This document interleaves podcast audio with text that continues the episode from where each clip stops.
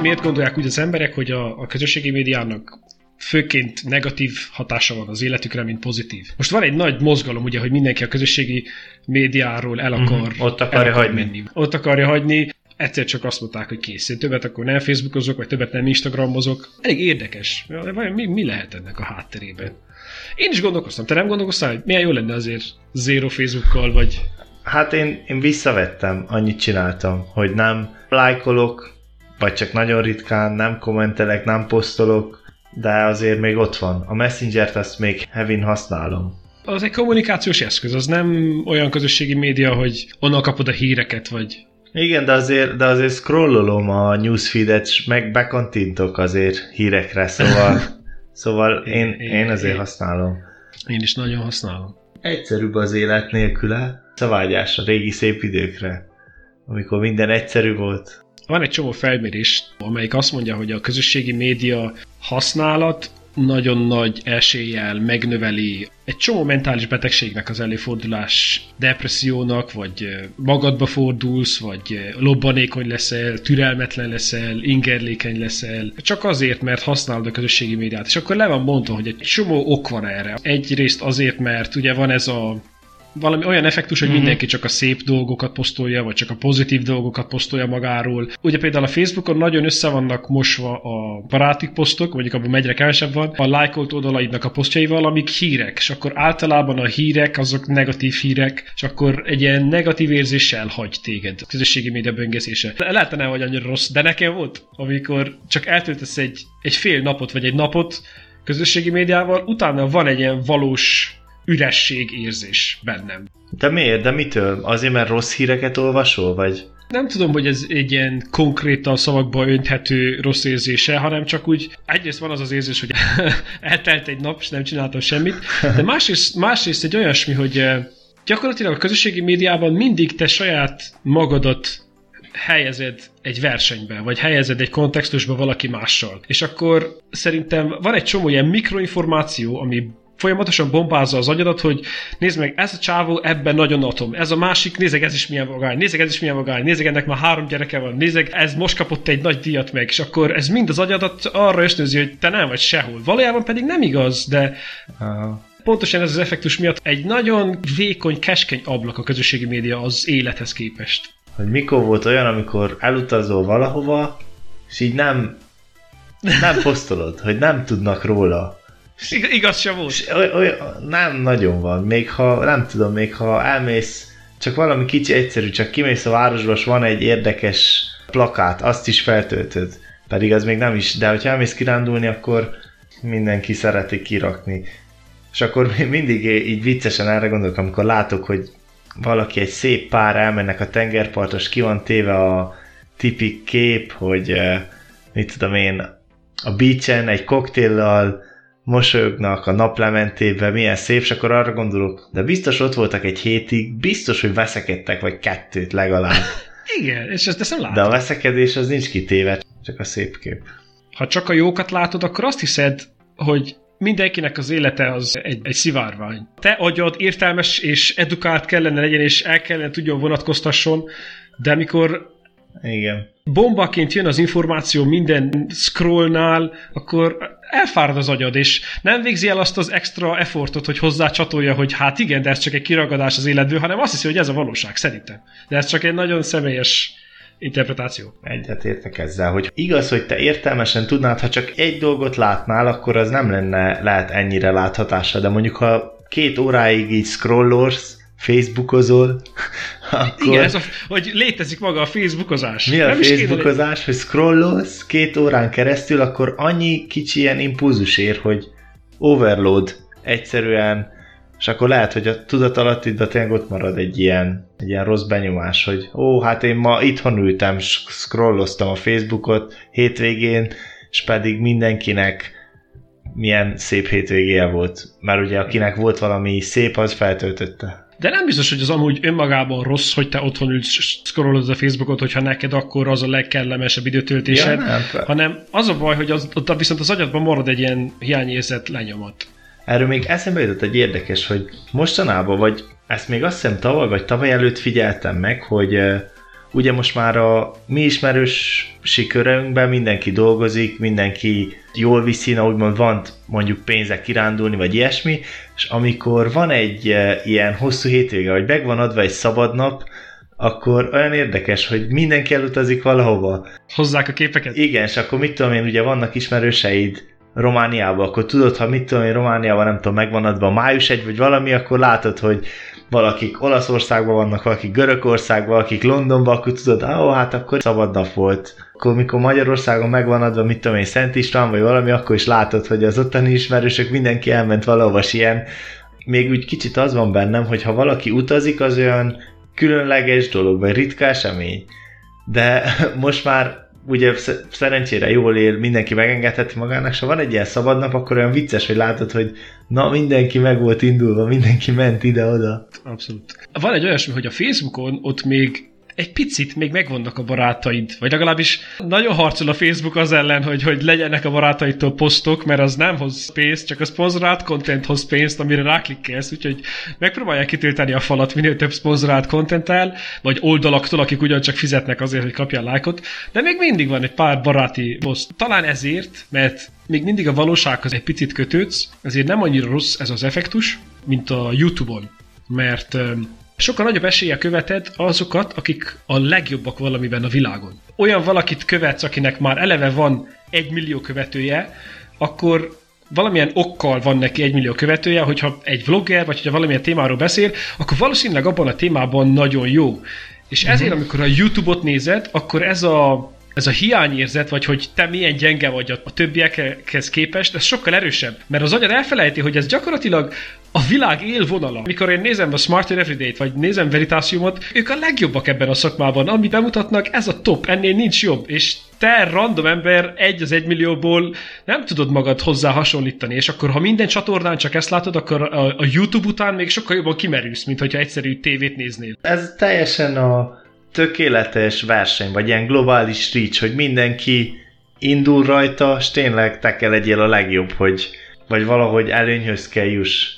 Hogyha ilyen, nem mindig nézed azért a Youtube-ot ilyen kompetitív szemmel, hogy milyen gyenge vagyok ahhoz képest, akit nézek, mert nem akarsz mindenben jó lenni. Én értem, hogy így van, de valójában az agyad ezt vajon tudja? Szerinted nincsen az agyba egy ilyen beépített versenyszellem, hogy hogyha te valami olyasmit nézel, ami valamilyen szinten érdekel, mert azért követed a csatornát, mert érdekel, akkor az agyad nem helyezi automatikusan a te képességeidet ahhoz... Nem tudom, így, így erre én tudatosan így nem gondoltam soha. De lehet, hogy tudat alatt ez motoszkált, megfogalmazódott. Úgy is fel lehet fogni, hogy ha nézel valakit, aki nagyon jó, elmagyaráz valamit, akkor abból tanulsz te is, és akkor jobb leszel, ha nem is leszel olyan jó, mint az, aki elmagyarázza, de jobb leszel. És minden, mit tudom én, szakemberből sok kell, úgyhogy jó jársz te is, meg ő is. Ezt, ezt megadom, ez, ez jó, ez tényleg jó. Vagy hogy nem kell a legjobb legyél ahhoz, hogy tehát jó szakember tudsz lenni úgyis, hogy nem vagy a legjobb a világon, de mondjuk elég jó vagy a csapatodon belül, ahol dolgozol, vagy nem tudom.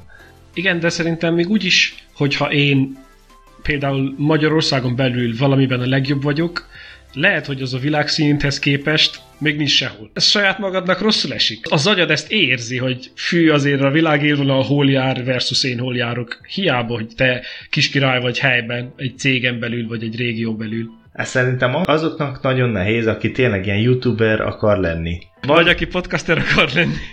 Vagy aki podcaster akar lenni. Igen, igen, például az is. Ott vannak a nagy megacsatornák, akiket mondtál, a amerikaiak, akik világon globális reach, ők a legjobbak. Ahogy még fel lehet törni, az ugye, ha más nyelven nyomod. Úgyhogy mi is, hogyha magyarul az, de... Igen, mert a verseny kisebb. Kisebb, de ezt például megfigyeltem, hogy Spanyolországban van egy csomó híres youtuber, streamer, meg ilyenek, akik nagyon hasonló dolgokat csinálnak, amilyen csatorna van Amerikában, ami nagyon menő, csak az nemzetközi angolul beszélő néző közönségnek van. Ja. És ugyanezt megcsinál kisebbel, kicsit spanyolosabban, és mivel elég sokan beszélnek spanyolul a világon van, elég jó követőik vannak nekik is. De hogyha összehasonlítanád a kettőt, lehet, hogy, hogy nagy különbség lenne közöttük, de mégis meg tudják csinálni. Abszolút. ugyanúgy, ahogy Szirma is elég jól viszi Magyarországon, nem tudom, világ, lehet világszinten is jól vinné, de azért az a nehezebben törne be. Mondjuk ez érdekes, hogyha például megnézzük, hogy Dancsónak van egy millió követője egy 10 milliós lakosságon, versus PewDiePie-nak van 83 millió követője egy globális vagy mindegy, angol ajkú lakosságon, akkor az arányában melyik jobb? Mert ja, nem biztos, hogy kisebb a sikere szírmainak. Ez igaz. Az országok nagy részében mind valamilyen formában az játékstreamerek voltak, vagy, az, vagy úgy kezdték. Inkluszíve a magyar Youtube-on is. Egy csomó nagy feliratkozóval rendelkező gyerkőc az mind streamer. Van például ez a Fortnite játék, ugye? És, Igen. És egy évnél fiatalabb játék, és na- nagyon nagy gyakorlatilag jelenség lett belőle. Nem is tudom, hogy miről szól az az igazság, úgy nagyjából tudom, hogy egy szerepjáték, egy ilyen massively multiplayer online szerepjáték, és nagyon nagyot nőtt a, a közönsége az utóbbi évben, és nagyon addiktív. És beszéltem az egyik hajrommal, akinek van egy, egy tínédzser fia, és azt mondta, hogy az iskolába az összes szülő értekezlet arról szól, az utóbbi pár hónapban, hogy a gyerekeket hogyan lehet a Fortnite-ról leszoktatni, mert minden szülőnek kivétel nélkül az a problémája, hogy a gyerekek Fortnite-ba veszik a rózsaszín fegyverszkineket, és elvonási tüneteik vannak, hogyha nem hagyják őket, Igen. hogy játszodjanak. És uh, akkor beszéltük azt, hogy valójában te, mint szülő, tudsz-e harcolni egy algoritmussal, amelyik arra van trénerve, arra van edzve, hogy függőséget generáljon egy bizonyos típusú korcsoportnál, amely követi a profilokat, követi azt, hogy milyen dolgokat vásárolsz, az alapján adaptálódik, hogy milyen questeket csináljon neked, hogy még jobban addiktívabb legyél, személyre a... szabva, de szülőként kész, add fel, menj el a pusztába, mert nincsen esélyed. Hát, ú, ez igaz, hogy így egyedül magadtól te nem fogsz rájönni, hogy ezt hogy győz le, de lehetne ilyen szülőképzés, kitalálni ilyen tananyagot, hogy mik azok a módszerek, amivel meg lehetne előzni, csak nem skálázódik, hogy minden szülőnek ezt megtaníts, mindenki jól alkalmazzas, folyamatosan frissítsed, hogy az algoritmus változik, ugye a tananyag is, ezt nem lehet ezt nem tudod lekövetni. És direkt nagyon érdekesen mondta, hogy De durva. vannak olyan szülők, akik azt mondják, hogy ne játszod semmit, vannak olyanok, akik azt mondják, hogy nem érdekel, játszod, amennyit akarsz, és van egy csomó középutas. De mindenkinél a gyerek az pont ugyanannyira Mindenki. függő, játékfüggő. Azt a... Amúgy ezt mondta az egyik munkatársam is, akinek van három gyereke, mind a hárman nyomják, mondta, hogy úgy van amúgy ez ingyenes játék. És valami olyasmiről szól, hogy ledobnak egy terepen, vagytok ilyen lövős játék, és vagytok sokan, és kimarad meg utoljára. Aha. Ennyi ilyen túlélős játék, de ingyenes a játék, bárki letöltheti, fut mindenen, abból csinálnak pénzt, hogy ahogy mondtad, lehet venni színes sapkát, színes pisztolyt, skineket, és azt mondta a, a munkatársam, hogy ő, a gyerekei nagy gamerek, tehát ő sok játékra költött pénzt. Aha. De annyit, mint a Fortnite-ra, ami egy ingyenes játék, még sosem költött egy játékra se. Tehát messze ez viszi a legtöbb pénzt. Pedig egy ingyenes játék. Milyen okosan kitalálták, hogy hogy csináljanak pénzt. Milyen fura, hogy a tizenéves fiad meggyőz, hogy te vegyél neki egy virtuális assetet, ami gyakorlatilag előnyhöz se juttatja őt, hanem csak egy, egy ilyen kozmetikai előny. De előnyhöz juttatja, mert, mert respect, ez egy kicsit olyan, mint a, mint a suliba, social amikor... Credit. Social credit, mint a suliba, hogyha mit tudom én, Jordan kosárcipőd van, akkor azért elég menő vagy. Pedig gyakorlatilag nem juttat előnyhöz, mert nem vagy jó kosárba annyira, hogy számítson a Jordan cipő. Igen, igen, érdekes. Akkor, akkor tényleg, hogyha ilyen kimarad utoljára, akkor ilyen abszolút ilyen falka szellemet lehet kialakítani, és lesznek lesznek emberek, akik védnek téged azért, mert naransárga a fegyvered. Valószínű, hogy így van. Kellett volna játszodjunk, csak Hogyha az algoritmus az a baj, hogy megver, az, az én gyenge karakteremet biztos, hogy két nap alatt megver is kész. Utána a család megy a földbe. Kezded venni a skineket. Igen. Nem, de lehet, hogy van benne valamit, amit mondtál, hogy mit tudom én, hogy a tinédzser agyba, vagy arra ez jobban fogékony az ilyesmire. Aha. Lehet, hogy te már jobban belátod, hogy de hát nem ad semmi előnyt nekem gyakorlatilag a játékban, úgyhogy miért költsek erre pénzt. Van még egy érdekes dolog a Fortnite-ban, ugye nagyon sokan livestreamelnek, és a livestreambe egyrészt tudnak ugye a követők írni, és akkor tudnak téged kontrollálni, vagy, vagy a legfontosabb az, hogy tudnak neked adományokat adni. Például van Ninja, aki ugye a leghíresebb Fortnite játékos, és Nem tudtam. ő olyanokat szokott csinálni, hogy akkor amúgy egyébként eh, nagyon nagy respekt, mert eh, jótékonysági célból például egy csomót szokott adományozni, de játszik, és akkor az alatt a többiek, akik nézik a streamet, az alatt neki adományoznak. És akkor megvan, ja. hogyha adományozol 250 dollárt, vagy mit tudom én, adományozol 100 dollárt, akkor eldobja a fegyverét, és vesz egy másikat, vagy akkor eldobja az, össze, eldobja az összes ládáját. Képzeld el, az emberek akkor így adományokkal kontrollálják az ő játékát, akkor valójában van olyan, mint a Black Mirrorban a Bandersnatch, egy, eh, ez egy olyan tévé, aminek te nem feltétlenül kontrollálod teljesen, de van beleszólásod a végkifejletébe. Akkor, hogyha fizetsz. Hú, ezt jól összekötötted. Ez a- nagyon ilyen economy, economy 4.0. De mégis jó, mert nem, nem múlik senkinek az élete rajta, hogy nem kerül senki veszélybe, mert egy, egy virtuális játékot irányítasz. De képzeld el, olyanok vannak a peer pressure-ben, hogyha látod, hogy három osztálytársad már adományozott ezer dollárt, de lehet, hogy a te családod azt nem engedné meg, te is fogsz adományozni, mert holnap az asztalnál nem akarsz egy üres asztalhoz ülni egyedül, és akkor ezáltal vajon te nem sodorod-e veszélybe a családodat, mindenki mást, vagy ez nagyon komplikált közösségi problémákhoz vezethet. Fúha.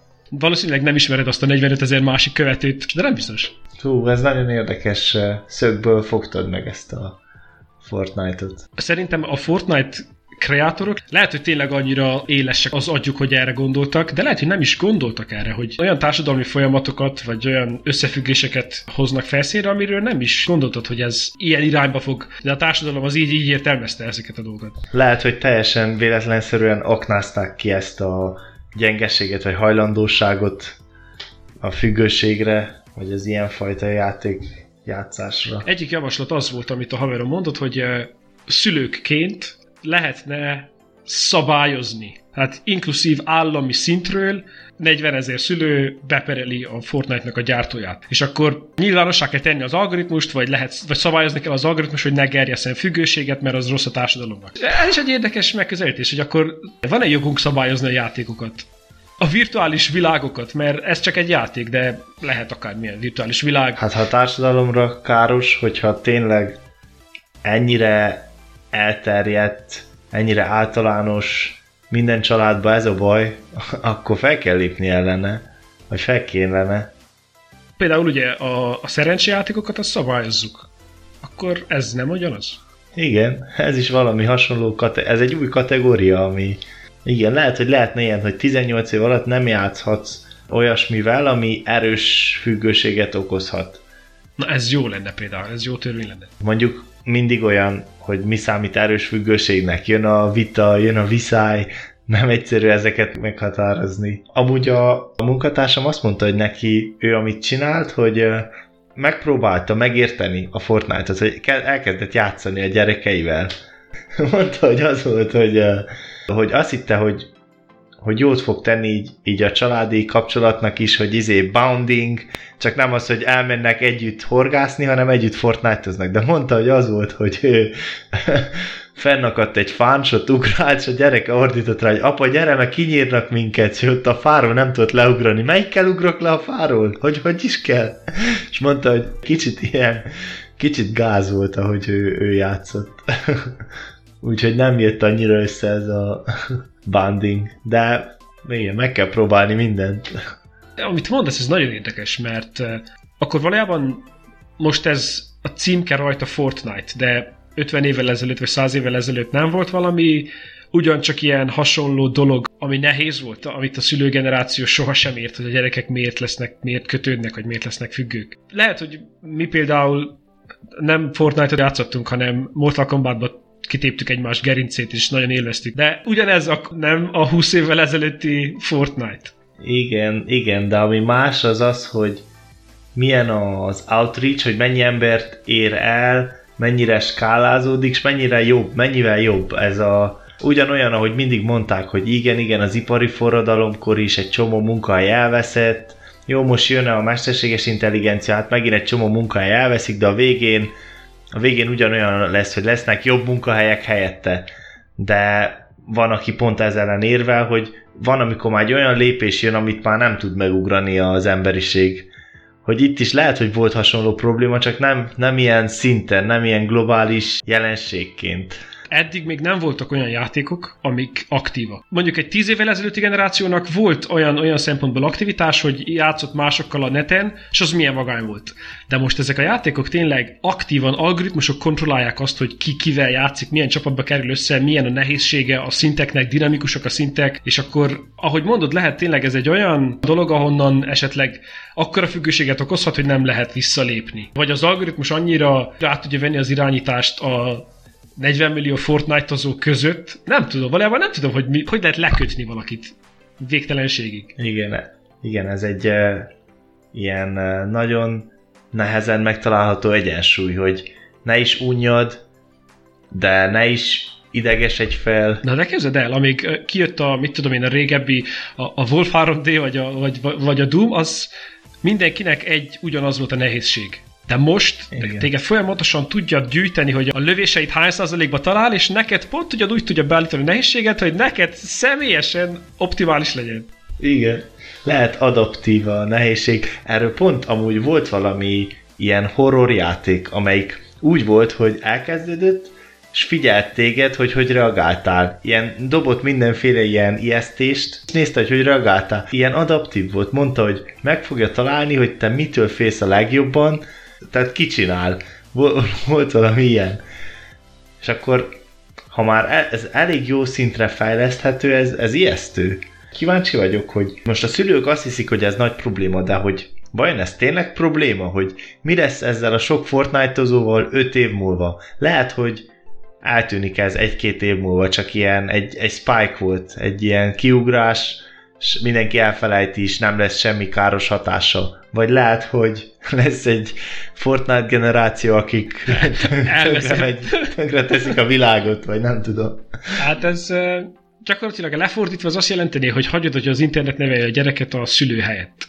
Van ennek előnye? Lehet, hogy van amúgy, mert az algoritmus általában okosabb, mint az ember, de, de nem tudom, hogy ez az olyan szituáció. Ú, na, azt kéne, hogy jó, lehet fortájtozni, de minden nap kell két órát játszál a, a virtuális szülő programmal is. És az egy olyan algoritmus lenne, amely kineveli belőled az ilyen rossz dolgokat, hogy ne legyél függő, azért tanulni is kell. Igen, ezt, ezt vagy a Fortnite-ba be lehetne építeni. Lenne egy ilyen jó, jó küldetés, amikor meg kell menteni egymást. Uh. De lehet, hogy rosszak vagyunk, mert lehet, hogy már benne van a Fortnite-ba. És lehet, hogy sokkal... De nem, amúgy teljesen komolyan, ez, azzal, hogy a csapatmunkával, együttműködéssel, probléma megoldással, lehet, hogy az a nevelés az jobb, mint az általános szülői nevelés, amit kaphatnak. Mert ez is megtörténhet. Nagyon ilyen fekete szemüveggel közelítettük meg az elején, lehet? Igen, amúgy, amúgy lehet, egy kicsit héterök vagyunk. Kicsit ilyen öreg, zsumogó, nagypapák vagyunk, pedig, pedig amúgy tényleg a játék egy csomó mindenre tanít meg. Például ott is van bullying, meg diszkrimináció, de egy kicsit olyan, hogy nem, mondjuk nem az számít, hogy milyen a külsőd például egy játékba. Tehát lehet, hogy tök jól megtalálja valaki a, a hangot másokkal, egy olyan, aki nem tud lehet a való életbe beilleszkedni. De vannak pozitív dolgok is, szóval. Egyből, egyből szerintem rámentél a legérdekesebbre, mert magában a való életben az szerintem egy nagyon nagy nyomot hagy egy csomó mindenkibe, aki nem tud annyira laza lenni, vagy nem tud annyira könnyen beszélgetni a többiekkel, és akkor na, ugye online ez teljesen más, akkor ott van egy olyan personád van, amit te szeretnél. Valamilyen szinten az, az nem jó. Tudsz tényleg egy olyan personát csinálni, amilyet te valójában szeretnél, akkor az lehet, hogy jobb, mint a való életbeli personát, ahol van egy csomó olyan gátlás, amit te genetikailag nem tudsz levetkőzni. Csak hogy ez nem vezet ilyen elidegenedéshez vagy jobb, mint a depresszió, vagy nem hát tudom. Ez, ugye ez a ilyen Ready Player One társadalom, hogy mindenki csak virtuális lesz egy idő után, és mindegy, hogy hogy nézzel ki a való világban.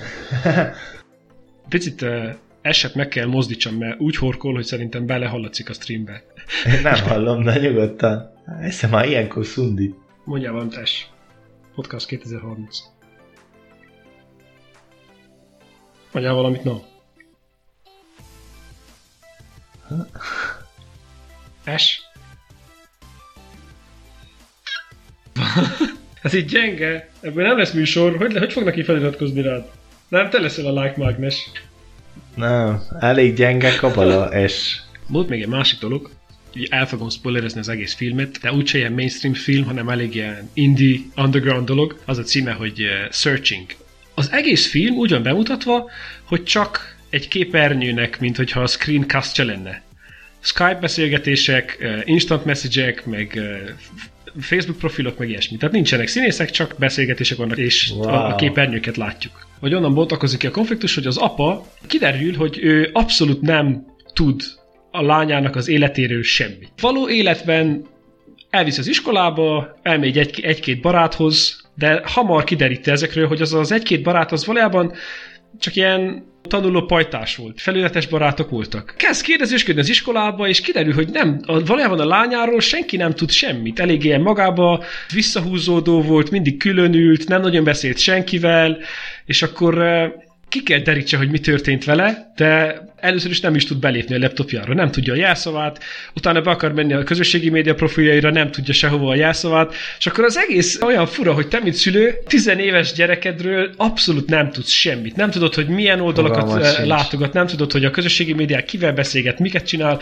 és akkor lassan kibontakozik, és akkor kap egy csomó, kap például egy Twitch profilt, vagy kap egy YouTube profilt, meg eh, Facebook profilt, és akkor ott elkezd beszélgetni. De annyira érdekes, hogy az is benne van, hogy a hagyományos közösségi média, mit tudom én, az Instagramon vagy a Facebookon, ott olyan barátai vannak, hogy ír neki az apuka, de azok az emberek nem beszéltek a, vele. Tehát hiába vannak frendelve, egyszer látták egymást a, a sulival, de valójában nem. Itt na- nagyon nehéz megtalálni tényleg azokat az embereket, és aztán valamilyen underground streamelős oldalon, egy ilyen szubkultúrában persze, hogy végül megtalálja, hogy kikkel beszélt a lány, de ez is nagyon érdekes, hogy abszolút a szülőknek, miután megveszed az első telefont a gyereknek, azután neked semmilyen információd nincsen arról, hogy kikkel beszél, vagy mit csinál. Lehet, hogy nem is kell legyen, lehet, hogy már nem tudom, mikor kezdődik a privacy jog, lehet, hogy tíz évesen kezdődik, nem biztos, hogy később.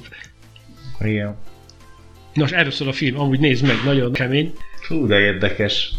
Olyan jelszavak vannak, ugye, most egy jelszót nem tudsz feltörni, kész. Ott van a lányodnak a telefonja, eltűnt a lány, nem tudsz csinálni semmit. Ott van a telefon, minden információ rajta van, be se tudsz lépni. Kész. Annyira durva. Igen, ez is durva, de a másik része még durvább, hogy, hogy mennyire nem tudsz, vagy nem tud itt a lányáról.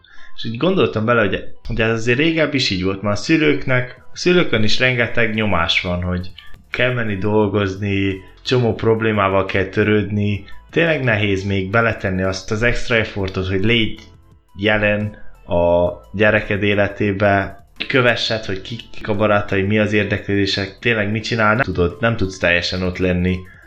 Főleg, ha nem is akar megnyílni erről a gyereked, mert miért tenné, mit tudom én, szeretnek titkolózni a, a gyerekek is. Az az interneten annyiféle jó dolog van, de annyi rossz is, annyi rossz helyen köthet ki, vagy rossz befolyás alá kerülhet. Ijesztő majdnem ki is talált, hogy akkor utána oda megy a film, hogy például az egyik közösségi média profilon egy csomóan bullyingelték ezt a lányt. És akkor végül nem lesz a lány öngyilkos, de egy csomószor azt sejteti a film, hogy nem voltak neki a való életben barátai, csak az online térben, és akkor amikor azok az online térben levő barátságok egyszer csak kiderült, hogy mennyire felületesek, nagyon csalódott lesz, és akkor egyszer csak öngyilkos akar lenni. És szerintem ez egy annyira nem tárgyolt, de hatalmas nagy probléma most a társadalomban. Egy csomó fiatal nem tudja effektív, hogy kihez forduljon, mert a szüleiknek nem tudják elmondani a problémáikat, mert Régebben, amikor volt egy igazi húsvér ember, akkor a szülőd tudott beszélni a másik barátodnak vagy barátnődnek a másik szülőjével, hogy ezt kollektíven megpróbáljátok oldani, vagy, vagy egyáltalán megérteni.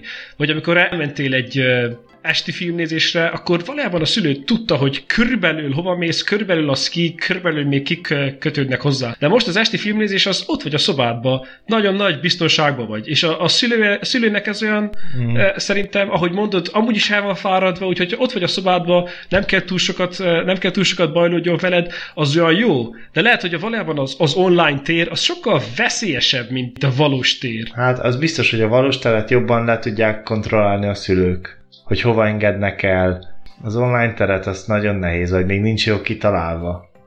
Vagy nagyon oda kell figyelj. Gondold el, de tényleg, de meg lehet érteni, hogy kell fizetni a részletet, nehezen jön ki a hónap véges, akkor jön a gyerek, és mondja, hogy de küldtek nekem egy Snapchatet, amelyiken fuck you mutatott a, a másik lány nekem. Hát jó, most ne, nem, nem, ér, nem, tudod, nem biztos, hogy átérzed, hogy az, az mit jelent, vagy, vagy nincs meg a kontextus, hogy, hogy mondjuk az iskolába annak van respektje, vagy az a menő, aki jó snapchateket kaps, akinek és összefognak az ellen, akit utálnak, annak mindenki küld egy fuck you Snapchatet, és akkor ez a kiközösítés, ezt mindenki tudja, és megvan a kontextus, ugyanolyan, mint hogyha leköpnének a suliba. Csak nem leköpnek, hanem küldnek egy Snapchatet, de te nem tudod, hogy mi az, vagy nem, nem, nem vagy benne. Ú, ez nagyon szuper, hogy hiányzik a kontextus gyakorlatilag a szülőknek egy csomószor. Hajlamosak szerintem igen. lerázni, hogy most minden, most Snapchat vagy igen, vagy ne törődj vele. Valami egy, egyszerű kommentel lerázza. Használj igen, más. ne törődj vele. És valójában, valójában lehet, hogy pont ez az utolsó előtti lökés ezeknek a fiataloknak, mert ahogy mondtad, a társadalmi státusz lehet, hogy pontosan ezen alapszik, és a szülők ezt nem tudják, mert nem is értik. Bekerülsz valami szubkultúrába, valami subredditen, rámész két linkre, beregisztrálsz, barátokra találsz, aztán ki tudja, mi lesz. Igen, az, hogy nagyon jól kell ismerd magad, magabiztos kell legyél, hogy ezek ne érintsenek ennyire drasztikusan, ne tudjanak ennyire megtörni, vagy nem tudom, és főleg amikor még mondjuk tínédzser vagy, nagyon alakul ez, akkor, ja, akkor biztos, hogy bármilyen ilyen negatív dolog sokkal durvábban csapódik le benned. Kétféleképpen lehetne, hogyha mint társadalom ezt a problémát, uh-huh. ezzel a problémával szembe szeretnék nézni. Szerintem a klasszikus megközelítés az lenne, hogy akkor ezt harcoljuk, hogy akkor megpróbálunk a gyerekeknek valamilyen formában erősebb karaktert nevelni, vagy ezekről a veszélyekről megértetni velük. Több szülőétekezletet csinálunk, megpróbálunk egy, egy belső infót eh, szerezni valamelyik gyerektől, aki elmondja a szülőknek, hogy most mik a trendek. De valami, valami ilyesmivel gondolkodok. De van a másik is, a teljesen tekkes megközelítés, ahol megpróbáljuk megtartani a közösséget, de oda a közösségbe próbálunk bevinni valamilyen karakterépítő értéket. Vagy új applikációt, vagy, vagy az algoritmust úgy alakítjuk ki, hogy undercover az egyik barátja, az az anya lesz. Például. Vagy, vagy mit tudom én, meg lehet úgy is, hogy intruzíven, vagy non-intruzíven oldani. Tetszik mind a kettő. Nem tudom, hogy melyik a kivitelezhetőbb. Ugye ez a második szerintem azért nehezebben megvalósítható, hogy beépíteni rejtett embereket, meg lehet az is, hogy te kitalálsz egy ilyen nagyon pozitív közösségi oldalt. Azt hiszem volt is valami ilyen az USA-ban, aminek nagy sikere volt, aminek az volt a lényege, hogy csak pozitív dolgokat írod, tehát bókolhatsz valakinek, vagy megdicsérheted a másikat, csak ilyenek voltak. És akkor ez is ilyen milyen vagány, viszont Aha. lehet, hogy nem fogják azt használni. Tehát nehéz rávenni az embereket, hogy na, azt mondja anyukát, hogy ez a cool applikáció, ezt kell használni. Nem fogod azt Akkor használni. Nem És amúgy, amikor kimondtad, ez, ezből az jutott eszembe, amit az elején beszéltünk az epizódnak, hogy nem egy ilyen Facebook lesz belőle nagyon hamar, hogy akkor mindenki csak a pozitívakat ír, nagyon hamar elveszti a realitástól a, a kapcsolatot. Igen. Van még egy érdekes dolog az, hogy a, maga a figyelem az annyira fragmentált lett, hogy a sok uh, clickbaites cím és uh, kép között lehet, hogy maga a valós probléma, vagy a valós segítségkiáltása egy gyereknek, vagy egy tinédzsernek elveszik. Ezért szerintem inkább az ellen kéne harcoljunk, hogy próbáljunk meg jobban koncentrálni. Csak az egész internet az ellen harcol, hogy a koncentrációdat fragmentálja. Amúgy nézzük meg a számokat. Ugye volt ez a két vizualizáció, Igen, amit, na, na. amit az egyik diákom csinált, és például ott van egy olyan, hogy Most Common Negative Online Experiences, van egy vizualizáció. Microsoft csinált egy felmérés 2016-ba, és arról szól, hogy a internet felhasználóknak hány százalékának volt valamilyen negatív online tapasztalata. Kapcsolatfelvétel, amit te nem feltétlenül szerettél volna, ezek ilyen 45 százalék, 50 százaléknál vannak.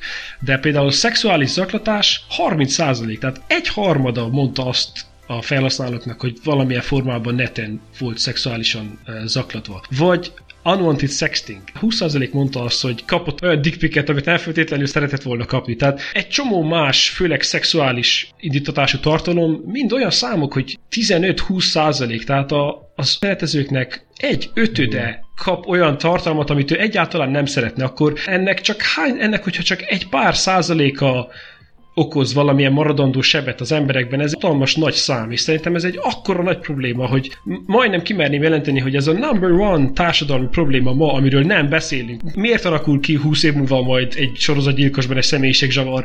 Azért meg kapott egy dickpicket három évesen, mit tudom, valakitől. De ez a durva, hogy ez annyi content van, hogy úgy, úgy csak úgy elgörgetünk wow. ezek mellett is. Nagyon sok ember lehet, hogy kiállt segítségért, de pont a BBC-n van egy breaking news, hogy leesett három madár, három galamba tetőről meghalt. Fú. Az, az arányok az nagyon meglepő, hogy ilyen magas. Ez nagy probléma. Itt most arra gondoltam, hogy amit mondtál itt, azt jelenti, hogy ha van három gyereked, valószínűleg az egyiket fogják szexuálisan zaklatni online. Reputational harassment, vagy online harassment, vagy hate speech. Mind a három 20% fölött van. Azt jelenti, hogy egy osztályban, hogyha van 30 diák, abból 6 diákot online zaklattak. Most például mindent nem lehet kiküszöbölni, például az ilyen reputational dolog, az meg fog történni a való életben is, hogy lehet, hogy, hogy vannak ilyen viszályok az osztályba, biztos van, akivel szemétkednek, akivel összevesznek, tehát ez most pont olyan, ami meg tud történni való életben, de például a szexuális zaklatás az már kevésbé valószínű, azt már nem mered vagy nem merik az emberek úgy olyan nyíltan csinálni. Lehet, hogy ott úgy érzem, ott egy nagyobb probléma. Azt, amikor osztályközösségen belül teszed, valamilyen szinten lehet, hogy nem igaz, de valamilyen szinten szerintem a tanárok, vagy a, a, az iskolában jelenlévő felnőttek, vagy a szüleid valamilyen formában látják, vagy lehet, hogy nem mindig, de valamikor kérdőre hmm. vannak. Ellenben online ez, ez sokszor olyan embereknél jön el, aki lehet, hogy látszólag a legjobb tanuló, a legszuperebbül, ő a legszeretettebb ember az osztályban, legtöbb barátja van, ő a, ő a legvagányabb csaj, vagy a legvagányabb srác, de közben online egy teljesen más közösségben ő nagyon is erősen bullyingelve van, és akkor másnap lehet, hogy nem jön egyszer csak iskolába. Szerintem nagyon-nagyon nehéz szemmel tartani azt, hogy ki mikor esik ilyennek áldozatául, de biztos vannak indikátorok, és akkor én a nagy deep learninges fejemmel jönnék, és mondanám, hogy de akkor vajon ezt nem lehetne megjósolni? Ebben van, van jövő, ez nagyon érdekes lenne megpróbálni valami ilyesmit alkalmazni, csak így arra gondoltam, hogy hogyha mondjuk erre adnának engedélyt, hogy mondjuk tegyük fel, jön egy új szabályzás, kapsz egy megbízást, van egy céget, hogy na csinálj egy olyan algoritmust, ami szűri a beszélgetéseket, persze minden anonimizálva van minden, és a végén kimutat ilyen indikátorokat, hogy ki mire hajlamos, hogy mit csinálna. Akkor lehet, hogy az első felhasználás inkább az lenne, hogy na ki venne Colgate fogkrémet inkább, vagy ki, ki, ki, ki van úgy, hogy már majdnem megvenni a coca cola de mindig elmegy a polc mellett. Na, hogy lehet azt egy kicsit úgy megbillenteni, hogy hogy ha, ma, ha már ennyire ilyen részletes személyiség, profil adatokat a kezedbe most tudod elemezni, akkor veszélyes, nagyon sok mindenre fel tudod használni. Persze az lenne a szép, ha segítésre használna fel. A Facebook is igazából ahelyett, hogy eladja neked a, a reklámokat, másra is használhatná, hogy... A feltörekvő uh, hacker Lajcsika megszerzi ezt az adatbázist, és akkor az egész iskolába fogja tudni, hogy ki, mi a gyenge pontja. Igen. Igen, igen. és akkor sokkal rosszabb lesz a helyzet, mint most. Akkor nagy király lesz Lajcs.